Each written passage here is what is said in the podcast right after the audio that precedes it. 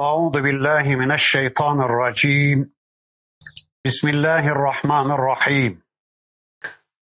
الحمد لله رب العالمين. والصلاة وأتم التسليم على سيدنا محمد المبعوث رحمة للعالمين. اللهم لا سهل إلا ما جعلته سهلا. وأنت تجعل الحزن إذا شئت سهلا. اللهم علمنا ما ينفعنا وانفعنا بما علمتنا وزدنا علما برحمتك يا أرحم الراحمين. أما بعد. بسم الله الرحمن الرحيم. ولما دخلوا على يوسف آوى إليه أخاه قال إني أنا أخوك فلا تبتئس بما كانوا يعملون. إلى آخر الآيات Sadakallahul azim. Muhterem dinleyiciler, birlikte Yusuf suresini tanımaya çalışıyorduk. Geçen haftaki dersimizde surenin 69. ayetine kadar gelmiştik. İnşallah bu haftaki dersimizde de okumuş olduğum bu 69. ayeti kerimesinden itibaren tanıyabildiğimiz kadar surenin öteki ayetlerini tanımaya çalışacağız. Her dersimizde ifade ettiğimiz gibi inşallah burada okuduğumuz, öğrendiğimiz Allah ayetleriyle önce Allah'ın istediği biçimde iman edeceğiz.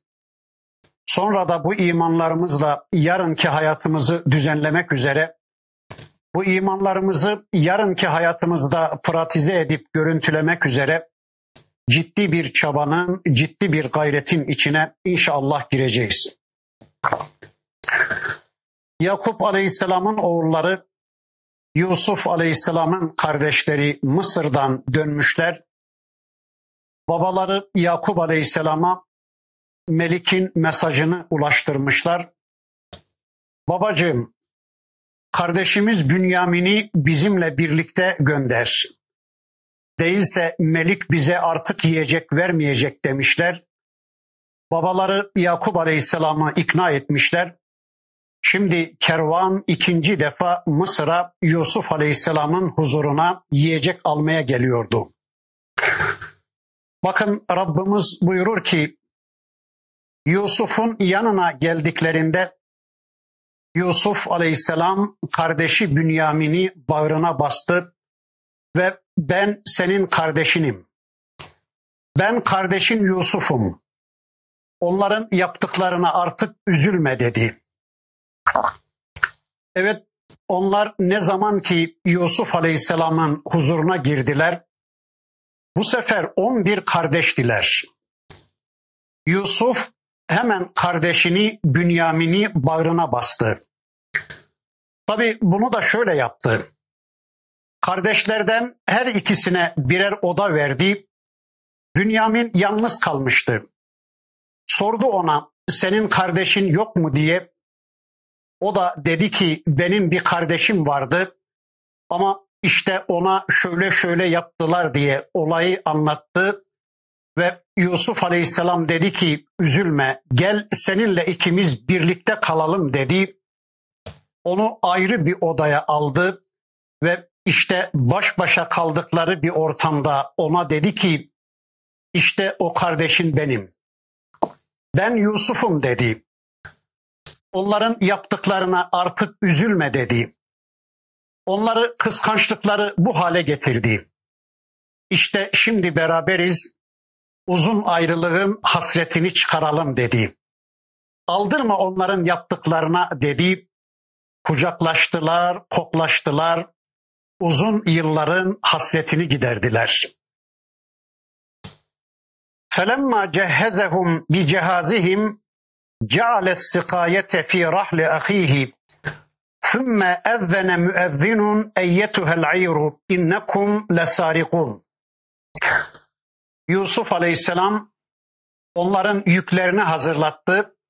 Kardeşler ülkelerine dönmek üzereler bir su kabını kardeşi Bünyamin'in yükünün içine koyu verdi. Tabi önceden durumu kardeşine anlattı. Ey kardeşim Bünyamin, şöyle şöyle bir planla ben seni burada alıkoyacağım. Haberin olsun sakın üzülme dedi Yusuf Aleyhisselam. Sonra bir müezzin, bir münadi arkalarından bağırdı. Ey kervancılar durun durun sizler hırsızsınız. Kervan yavaş yavaş hareket ederken arkalarından bir münadi bağırdı. Ey topluluk sizler hırsızsınız. Bir anda kardeşler arasında bir şaşkınlık başladı. Çünkü onlar peygamber çocuklarıdır. Nasıl olabilir böyle bir şey? Peygamber çocuklarına, Yakup oğullarına büyük bir itham söz konusuydu. Yakup Aleyhisselam'ın çocukları çok çirkin bir ithamla suçlanıyorlardı. Her ne kadar kardeşleri Yusuf'u babalarından çalıp çok az bir bedele kervancılara satmışlarsa da şimdi böyle bir suçlamadan çok rahatsız oldular. قالوا وأقبلوا عليهم ماذا تفقدون Geri dönerek dediler ki ne kaybettiniz? Geriye dönüp kendilerine doğru yaklaşan ve hırsızlıkla itham eden bir grup görevli insana dediler ki ne arıyorsunuz? Neyi kaybettiniz? Bakın dikkat ederseniz neyiniz çalınmış demiyorlar da ne arıyorsunuz diyorlar. Çünkü bu hırsızlık olayıyla hiçbir ilgilerinin olmadığından emin bir edayla konuşuyorlar. Durun bakalım. Ağır olun hele. Önünüze geleni hırsızlıkla itham etmeyin. Bize böyle bir şey yakışmadığı gibi size de böyle hitap hiç yakışmıyor dediler. Alu görevliler dediler ki nefkidu suva'al meliki وَلِمَنْ جَاءَ بِهِ حِمْلُ بَعِيرٍ وَاَنَا بِهِ زَعِيمٌ Hükümdarın su kabını kaybettik. Onu getirene, onu bulana bir deve yükü mükafat verilecek. Buna ben kefil oluyorum dediler. Evet dediler ki biz Melik'in su kabını arıyoruz. Kim onu bulur getirirse bir deve yükü ikram, bir deve yükü mükafat var. Ben ona kefil olmuşum. Ben bunun çabası içindeyim. O tas benim zimmetimdedir. Benim sorumluluğumdadır. Onu bulmak zorundayım. Ben o mükafata meylettim. O kabı bulup mükafatı almaya niyetliyim. Ve zannediyorum ki Melik'in su kabını siz aldınız, siz çaldınız. Hırsızlar sizlersiniz dedi. قالوا تالله لقد علمتم ما جئنا لنفسد في الأرض وما كنا سارقين Allah'a yemin ederiz ki bizim bu memleketi ifsad etmeye gelmediğimizi, Mısır'ın düzenini bozmak için gelmediğimizi ve bizim hırsız da olmadığımızı sizler biliyorsunuz dediler. Dediler ki Allah şahidimiz ki bizler buraya bozgunculuk yapalım diye gelmedik. Bizler sizin ülkenize ifsad için gelmedik ve biz hırsız da değiliz. Bizler bu Mısır'a yeni gelmiyoruz. Daha önce de geldik ve siz bizim nasıl ahlaki bir tavır içinde olduğumuzu gördünüz. Sizin ülkenizde asla bir kötülük yapma niyetimiz yoktur. Biz sizin söylediğiniz kimseler değiliz dediler. Bunun üzerine o görevliler Yusuf Aleyhisselam'ın kendilerine öğrettiği gibi onlara şu soruyu sordular. Ya da bu soruyu onlara soran bizzat Yusuf Aleyhisselam idi. Çünkü o da geriden gelip olaya müdahil olmuştu. Kalu fema cezauhu in kuntum kadibin. O zaman söyleyin bakalım. Eğer yalancı iseniz, eğer aradığımız su kabını siz çalmışsanız, sizin yükünüzün içinde çıkarsa hırsızlığın cezası nedir? Hırsızın cezası nedir dediler. Evet öyleyse dediler haydi sizin dediğiniz gibi olsun. Peki eğer sizler yalancılarsanız, siz hırsızlarsanız, yani aradığımız şey sizin yanınızda çıkarsa, o zaman söyleyin bakalım bunun cezası nedir? Size göre, sizin dininize, sizin inancınıza göre hırsızın, hırsızlığın cezası nedir? Eğer hırsızlığınız tescillenirse size göre bunun cezası nedir? Kalu cezauhu men vucide fi rahlihi fehuve cezauhu. Kezalike nedzi zalimin. Dediler ki onun cezası hırsızlığın cezası çalıntı mal kimin yükünde bulunursa ceza olarak ona el konulur. Biz zalimleri işte böyle cezalandırırız. Biz hırsızlara işte böyle ceza veririz dediler. Evet dediler ki onu kimin yükünde bulursanız cezası ona aittir. Onun cezasını o çekecektir. Çalıntı mal kimin yükünün içinde çıkarsa o kendisi tutuklanır, o bir yıl köleleşir dediler. Ve kezalike nezzi zalimin işte biz zalimleri böylece cezalandırırız dediler. Ve kezalike nezzi zalimin. Ayetin ifadesine göre zalimler hırsızlardır, hırsızlar zalimlerdir. Bakın ekonomik olarak insanlara zarar verenleri Rabbimiz zalimler olarak nitelendiriyor ki Yakup Aleyhisselam'ın dininde, Yakup Aleyhisselam'ın şeriatında bu böyledir. Biz zalimlere işte böyle ceza veririz dediler. Yakup Aleyhisselam'ın dininde hırsızlık yapan kişi malın sahibine teslim edilirdi. Bir yıl onun hizmetinde köle olarak kalırdı. İşte onlar da bunu söylediler. Ve böylece hırsıza verilecek ceza da kendi ifadeleriyle belirlenmiş oldu. Kendi hukuklarına göre ceza uygulanacaktı. فبدأ بأوعيتهم قبل وعاء أخيه ثم استخرجها من وعاء أخيه كذلك كدنا ليوسف ما كان ليأخذ أخاه في دين الملك إلا أن يشاء الله نرفع درجات من نشاء وفوق كل ذي علم عليم Yusuf Aleyhisselam kardeşi Bünyamin'in yükünden önce onların yüklerini aramaya başladı. Aramaya Bünyamin'den önce onların yüklerinden başladı. ثُمَّ اسْتَخْرَجَهَا مِنْ وِعَاءِ أَخِيهِ Sonra kardeşinin yükünden su kabını bulup çıkardı.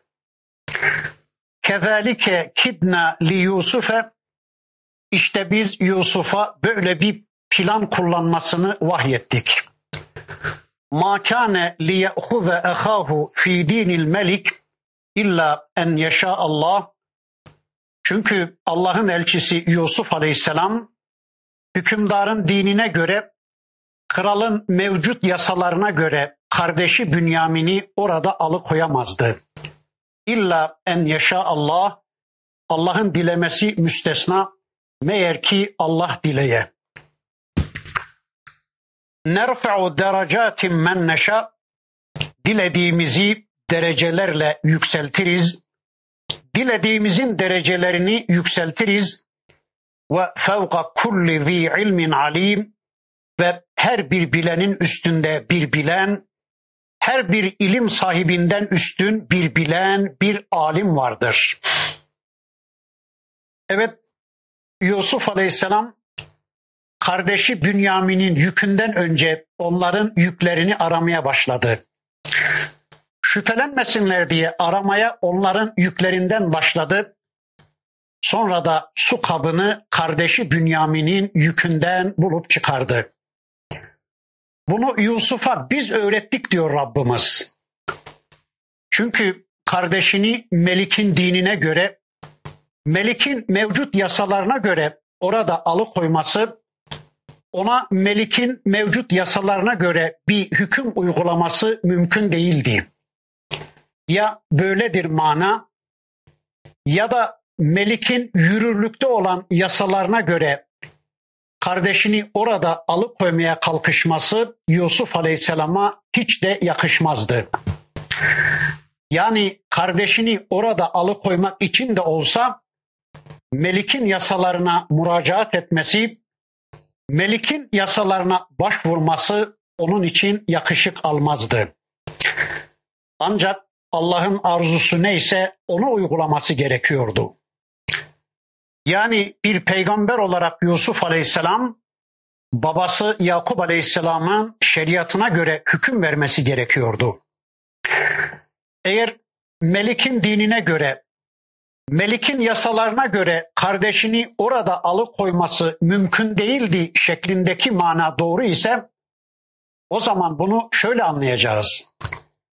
Melik'in dinine göre, Melik'in yürürlükte olan yasalarına göre hırsız çaldığı malın iki katını ödediği takdirde serbest bırakılırdı. Ama Yakup Aleyhisselam'ın dinine, Yakup Aleyhisselam'ın şeriatına göre hırsız çaldığı malın sahibine bir yıl köle oluyordu. İşte biz Yusuf'a böyle bir yol öğrettik diyor Rabbimiz. Zaten biz dilediğimiz kimsenin derecelerini işte böylece yüceltiriz ve her bir alimin üzerinde bir alim, her bir ilim sahibinin üzerinde bir bilen vardır ki o da bilginin kaynağı olan, bilgi kendisinden olan Allah'tır.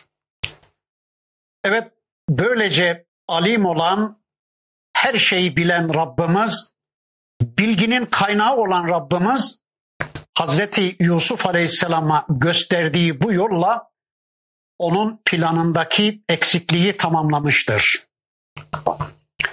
Böylece Yusuf hem kardeşini orada alıkoymuş hem de onu hapse atılmaktan kurtarmıştır. Peki Melik'in dini, Melik'in yasaları da ne oluyor? Hani surenin önceki ayetlerinde kralın Müslüman olduğunu, tüm yetkilerini Yusuf Aleyhisselam'a devrettiğini, Yusuf Aleyhisselam'ın Mısır'da egemenliği tümüyle eline aldığını söylemiştik. E, şimdi artık Melik'in yasaları da ne oluyor? Bu yasalar hala devam ediyor mu diye bir soru aklınıza gelmiş olabilir. Bakın bunu şöyle anlıyoruz. Bir peygamber içinde bulunduğu toplumun küfür yasalarını bir anda değiştirip İslam yasalarını uygulamaya koyamamış olabilir. Toplumun iman gelişimine göre bir zaman aşımına, bir tedriç uygulamasına ihtiyaç duyulabilir. Nitekim biz biliyoruz ki Medine'de Allah'ın Resulü'nün tümüyle İslami sistemi uygulaması 9-10 seneyi almıştı. Mesela içki, faiz, gayri İslami miras, evlilik gelenekleri, batıl ticaret ilişkileri bir süre yürürlükte kalmıştır. Mesela faizin yasaklanması bir on yıl sonra gerçekleşmiştir. Binaenaleyh Mısır'da Yusuf Aleyhisselam'ın melikliğinin ilk dokuz yılında kimi gayri İslami uygulamaların bulunması olabilecektir. Çünkü o dönem henüz tümüyle İslam yasalarını yürürlüğe koyamamış bir tedriç uyguluyordu Allah'ın elçisi Yusuf Aleyhisselam. Evet böylece Yusuf Aleyhisselam bir hırsızlık bahanesiyle kardeşi Bünyamin'i orada alıkoyuyordu. Şu işe bir bakın. Peygamber çocuklarının başlarına gelene bir bakın. Şu anda bizler onların yerinde olalım. Yakup Aleyhisselam'ın çocukları 11 kardeş ve babalarına verilmiş bir sözleri olsun. Söz vermişlerdi babalarına, onu mutlaka babalarına getireceklerdi. Sözlerine Allah vekildi. Her bireri kuşatılmadıkça, her bireri helak olmadıkça Bünyamin'i babalarına getireceklerine dair Allah adına yemin etmişler. Babaları Yakup Aleyhisselam'a söz vermişlerdi. Ama şimdi bir problem çıkmış ve ne yapacaklarını şaşırıp kalmışlardı. Şimdi ne yapacaklardı? Babalarına ne diyeceklerdi? Yıllar önce Yusufsuz döndükleri gibi şimdi de Bünyaminsiz dönmek durumunda kalacaklardı babalarına. Peki bu niye böyle oluyordu? Şüphesiz ki kaderi belirleyen de onu uygulayan da Allah'tı. Büyük irade böyle yazmış ve böylece uygulatıyordu. Ve fevka kulli zi ilmin alim. Evet yeryüzünde insanlar Allah bilgisiyle bilgilenip alim olabilirler. Allah onları kendi bilgisiyle alim kılar. Ama kesinlikle bilesiniz ki her alimin üzerinde bir alim, her bilenin üzerinde bir bilen vardır ki o da Allah'tır. Allah'ın bilgisi üzerinde bir bilen düşünmek, Allah'ın bilgisi üzerinde bir alim düşünmek kesinlikle mümkün değildir. Ve işte bakın ki alim olan Allah, bilgisi tam ve mükemmel olan Allah, Yusuf Aleyhisselam'a bu yöntemi öğretiyor ve Allah'ın elçisi Yusuf Aleyhisselam da Allah bilgisiyle kardeşi Bünyamin'i bir yıl orada alıkoymaya muvaffak oluyordu. Bundan sonraki ayeti kerimede onların kardeşleri Yusuf ve Bünyamin'e karşı iyi niyet taşımadıklarına bir daha şahit olacağız. Bakın bu olay üzerine, bu hırsızlık olayı üzerine diyorlar ki Kalu in yasrik fakat saraka ahun lahu min qablu. Bakın diyorlar ki eğer bu Bünyamin şimdi bu su kabını çalmışsa daha önce onun bir kardeşi vardı. O da hırsızlık yapmıştı. Tamam tamam diyorlar anlaşıldı. Bunlar hep böyledir zaten.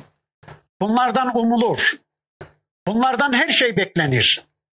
Bunun daha önce bir kardeşi vardı.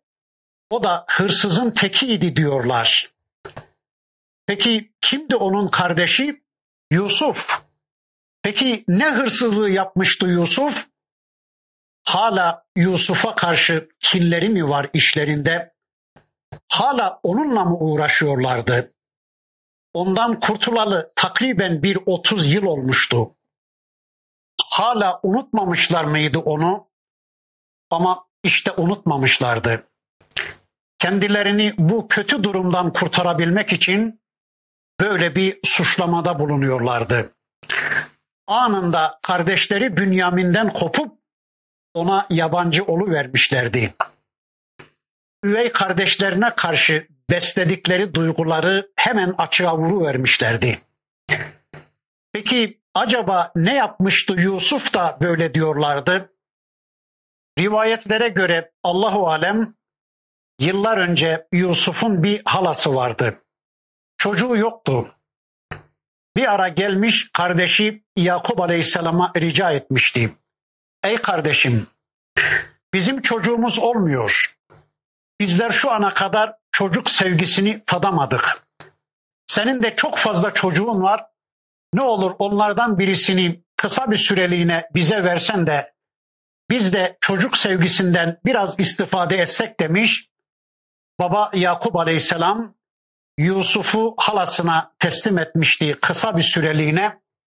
Süresi dolup da oğlu Yusuf'u almaya geldiğinde halası bir hileyle çok sevdiği Yusuf'u bir yıl daha kendi yanında bırakmak için babasına teslim etmek üzere giydirirken Yusuf Aleyhisselam'ın gömleğinin altına babasından kalma çok kıymetli bir kuşağı bağlar. Sonra Yusuf'u babasına teslim eder.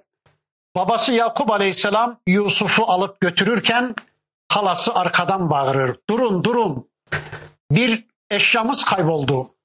Bir hırsızlık olayı var dedi. Geldi eliyle koymuş gibi Yusuf'un gömleğinin altından o babasından kalma kıymetli kuşağı çıkardı. ve bir yıl daha çok sevdiği Yusuf'u yanında alıkoymaya çalıştı.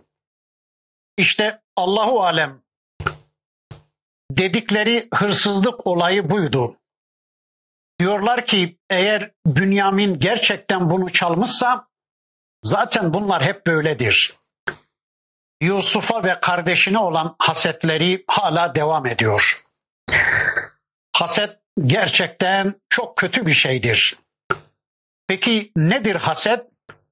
Rabbimiz kitabının en sonunda bizi onunla uyardığına göre Resulullah Efendimiz de hadislerinde ısrarla bizi ondan men ettiğine göre acaba haset nedir? Haset dışımızdaki bir Müslüman kardeşimizin sahip olduğu güzel özelliklerin, güzel sıfatların tamamının ya da bir kısmının ondan alınmasını, yok olmasını istemek, dışımızdaki bir Müslüman kardeşimizde bulunan kötü özelliklerin, kötü sıfatların da onda kalmasını istemek hasettir. Mesela nasıl? Mesela farz edin ki dışımızdaki bir Müslüman kardeşimizde Allah'ın sevdiği, beğendiği çok güzel özellikler var. O kardeşimizin ilmi var. O ilmin Allah tarafından kendisine verildiğinin farkındadır. Cömertçe o ilmini insanlarla paylaşmaktadır. O ilmini insanlara ulaştırmaktadır. İşte bu güzel özelliğin ondan alınmasını, o ilmin ondan alınmasını, onun cahil kalmasını istemek ya da malı vardır, o malın sahibinin Allah olduğunu anlamış ve o malı cömertçe Allah kullarıyla paylaşan bir mümin düşünün. Bu özelliğin ondan alınmasını, onun fakir kalmasını istemek hasettir. Veya mesela eğer dışımızdaki bir Müslüman kardeşimizde cehalet gibi, cimrilik gibi ya da çok yalan söylemek gibi kötü bir özellik, kötü bir sıfat varsa onun da onda kalmasını, onda devam etmesini istemek hasettir. İşte bu şekilde kıskançlık caiz değildir, haramdır. Müslüman kardeşini kıskanan bir Müslüman açıkça Allah'a ve Allah'ın takdirine itiraz ediyor, karşı geliyor demektir. Sanki nasıl oluyor da Allah ona verdiğini bana vermiyor? Nasıl oluyor da Allah beni onun elindekilerden mahrum bırakıyor? Ey Allah'ım nasıl oluyor da bana vermediklerini ona veriyorsun diyerek Allah'ın takdirine isyan ediyor demektir ki bir mümine yakışabilecek bir şey değildir bu. Bakın Allah'ın Resulü bir hadislerinde şöyle buyurur. Hasetten kaçının. Çünkü ateşin odunu yiyip bitirdiği gibi haset de amel defterinizdeki tüm iyiliklerinizi yiyip bitirir. Yine kıskançlıkta Cenab-ı Hakk'a hikmetsizlik izafesi söz konusudur. Bir mümin kardeşine Allah tarafından verilenleri kıskanan kimse de kendisine verilmeyen şeylerin ona verilmesi sebebiyle Allah'a hikmetsiz ve adaletsiz iş yaptığı ithamı vardır. O nimetleri hak eden, onlara layık olan kendisine vermemekle ve onları hak etmeyen kimseye vermekle Allah'a cehalet iddiası yatmaktadır ki Allah korusun bu kesinlikle haramdır. Tarihte Kur'an'ın bize haber verdiği haset örnekleri vardır ve her biri de çok büyük kayıplarla sonuçlanmıştır. Bunlardan birisi Maide suresinde haber verilen Hazreti Adem'in çocuklarından Kabil'in kardeşi Habil'i kıskanması sonucunda öldürmesi olayıdır. Yine kitabımızda anlatılan şeytanın Adem Aleyhisselam'ı Adem Aleyhisselam'ın halifeliğini kıskanması olayı da böyledir. O da bu kıskançlığı sebebiyle haktan sapıp gitmiştir. Rahmeti kaybetmiştir. Yani insan kalbindeki haset duygusunun insana neler yaptırdığını görebiliyor musunuz? Kardeş kardeşi öldürebiliyor, kardeş kardeşi kuyuya atabiliyor. Birisi kardeşine Allah tarafından verilmiş bir nimeti çekemiyordu. Allah kardeşinin kurbanını kabul etmiş, kendisininki ihlasla yapılmadığı için kabul etmemişti. Bunu kıskanarak kardeşini öldürüyordu. Ötekiler de kardeşlerine karşı babalarının sevgisini kıskanmışlar ve bu hasetleri kardeşlerini yok etmeye kadar götürmüştü onları. İşte haset budur. Bugün de bu yüzden Müslümanların kardeşlerini yemeye çalıştıklarına şahit oluyoruz. Aslında Kur'an'ın beyanına göre bu hastalık ancak kitap ehline mahsus bir hastalıktır. Bu sadece kitap ehline yakışan bir hastalıktır. Yani bir taraftan yeni gelen bir kitapla Allah'ın son elçisine gönderdiği son kitabıyla kendi kitaplarının hükmünün kaldırıldığı haberi kendilerine ulaştırıldığı için bunun üzüntüsü öbür taraftan da Müslümanlara yeni bir kitap gönderilmesinin hasediyle yanıp tutuşan bu ehli kitap imandan sonra sizin de tıpkı kendileri gibi küfre düşmenizi isterler. İçleri Müslümanlara karşı hasetle doludur. Sizin dininizi, sizin kitabınızı, sizin yolunuzu Rabbiniz tarafından size gönderilen nimetleri çekememektedirler ve sizi dininizden uzaklaştırıp kendileri gibi dinsiz bir noktaya getirebilmek için ellerinden gelen her şeyi yapmaktadırlar. Adamlar yine kitabımızın bir başka ayetinin beyanıyla avuçlarının içini bildiklerinden daha kesin biliyorlar ki Müslümanlar cennete gidiyorlar, kendileri ise cehenneme gidiyorlar. Bunun farkında olan ehli kitap Müslümanları kıskandıkları için ters bir mantık kullanarak şöyle diyorlar. Yahu biz cehenneme giderken bu Müslümanların cennete gidişine niye göz yumalım? Ne yapıp yapıp bunların hukuklarını, bunların eğitim sistemlerini, bunların alfabelerini, bunların kılık kıyafetlerini, bunların tatil günlerini, bunların sosyal ve siyasal yapılanmalarını da bozalım. Bunları da bizim gittiğimiz cehenneme götürelim. Bizler cehenneme giderken bu Müslümanların cennete gidişine asla göz yummayalım diyorlar. Ters bir mantık kullanarak Müslümanların cennete gitmesine engel olmaya çalışıyorlar. İşte şu anda dünyadaki savaşların, dünyadaki kavgaların sebebi budur, altyapısı budur. Hainler böyle ters bir mantık kullanacaklarına düz bir mantık kullansalar Yahu bu Müslümanlar cennete giderken biz niye cehenneme gidelim? Biz de Müslüman olalım. Biz de bu Müslümanların gittiği cennete gidelim deyiverseler kendileri için de hayırlı olacak, bizim için de hayırlı olacak ama bunu yapmıyorlar, buna yanaşmıyorlar. Evet, bizim de onlar gibi bizim de bozduğumuz kitabımızın orijinalinin dediği gibi bizler de bizim elçilerimizin gönderildiği kaynaktan gelen son peygamberin yoluna tabi olarak cennete gitmeliyiz deyiverseler haklarında çok hayırlı olacak ama adamlar böyle yola girivermiyorlar da hasetlerinden ne yaptıklarını, ne yapacaklarını bilemiyorlar. Allah bizleri bu ümmeti bu en büyük hasitlerin şerlerinden korusun inşallah. Evet bakın Yusuf Aleyhisselam'ın kardeşleri Yusuf Aleyhisselam'a ve kardeşleri Bünyamin'e haset ediyorlar. Ama yakında Yusuf Aleyhisselam'ın karşısına çıkacaklar ve bu yaptıklarından çok büyük pişmanlıklar duyacaklardı.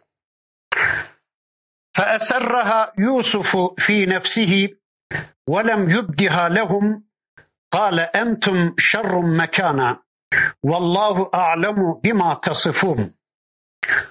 Yusuf onu kendi nefsinde gizledi. Üzüldü ama sabredip bir şey demedi. Öfkelenip durumu onlara çaktırmadı. Onların bu kusurlarına bakmadı. Fakat kendi kendine şöyle dedi. Siz gerçekten çok fena bir konumdasınız. Gerçekten çok kötü bir durumdasınız. Ne söyleseniz sizin kusurunuza bakılmaz. Allah yaptıklarınızı, vasfettiklerinizi biliyor dedi. Bünyamin hırsızlık yaptı diyorsunuz. Yusuf da hırsızlık yaptı diyorsunuz. Ama şu iç dünyanızda çok kötü bir hastalık içindesiniz.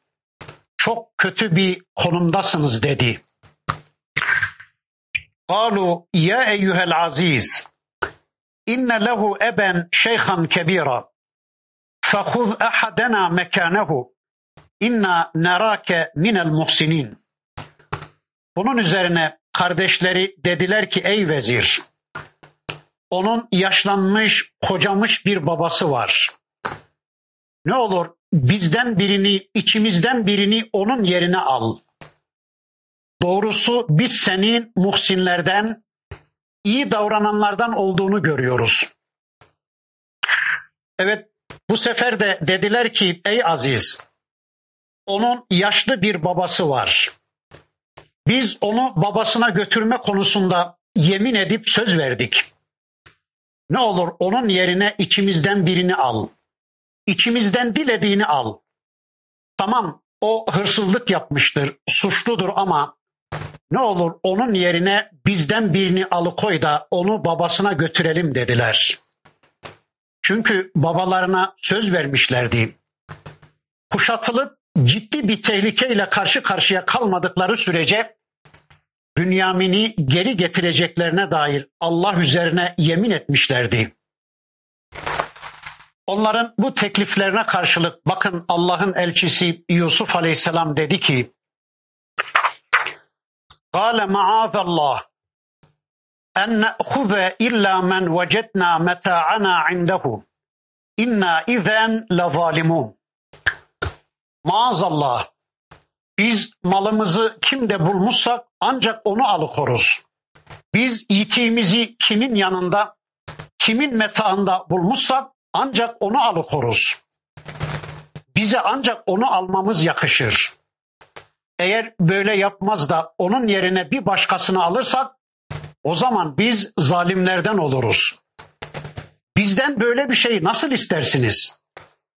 Muhsinlerden gördüğünüz bir melikin böyle bir adaletsizlik yapacağını nasıl düşünebilirsiniz dedi.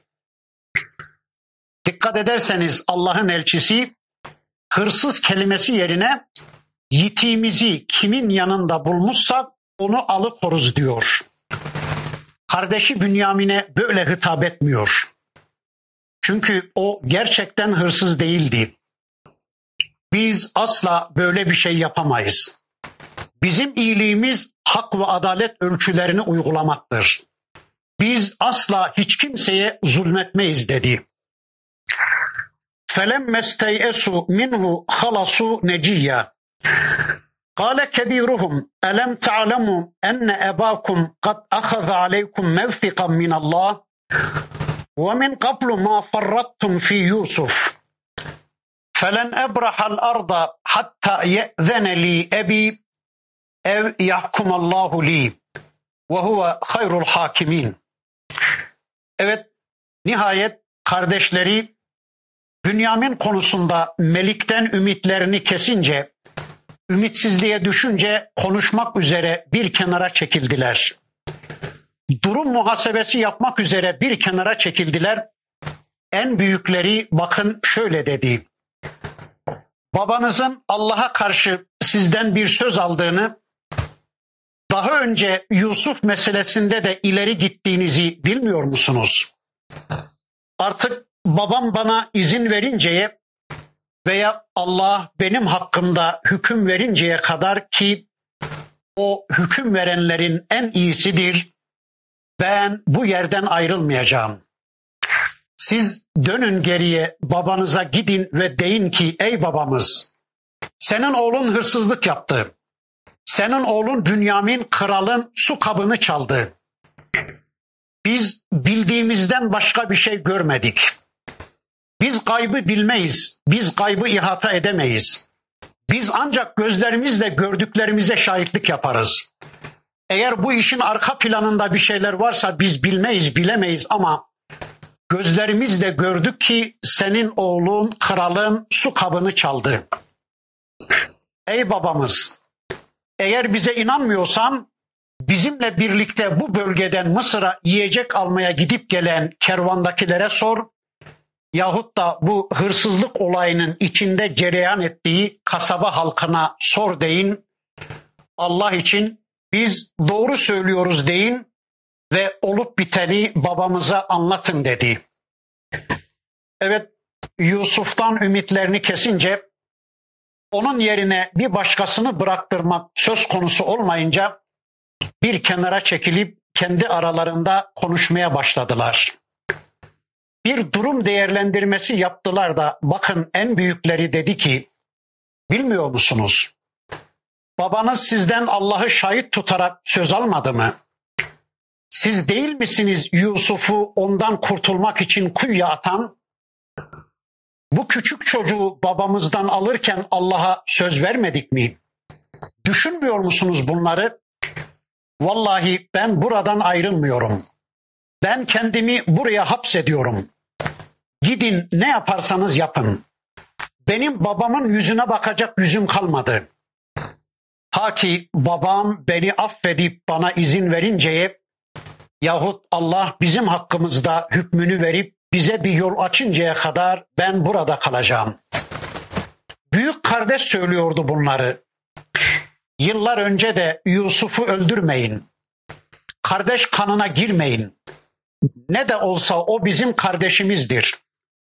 Yapacaksanız onu bir kuyuya atın diyenin de bu kardeş olduğu rivayet edilir. Bu diğerlerinden daha insaflı, daha merhametli. Ve işte şimdi de Mısır'da kendisini hapse mahkum eder. Kardeşler dönecekler, durumu babalarına haber verecekler. Ama biz inşallah bu hafta da burada kalalım.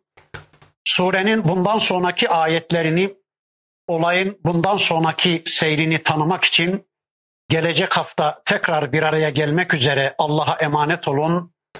Subhaneke Allahumma ve bihamdik. Eşhedü en la ilahe illa ente estağfiruke ve etubu ileyk. Velhamdülillahi Rabbil alemin.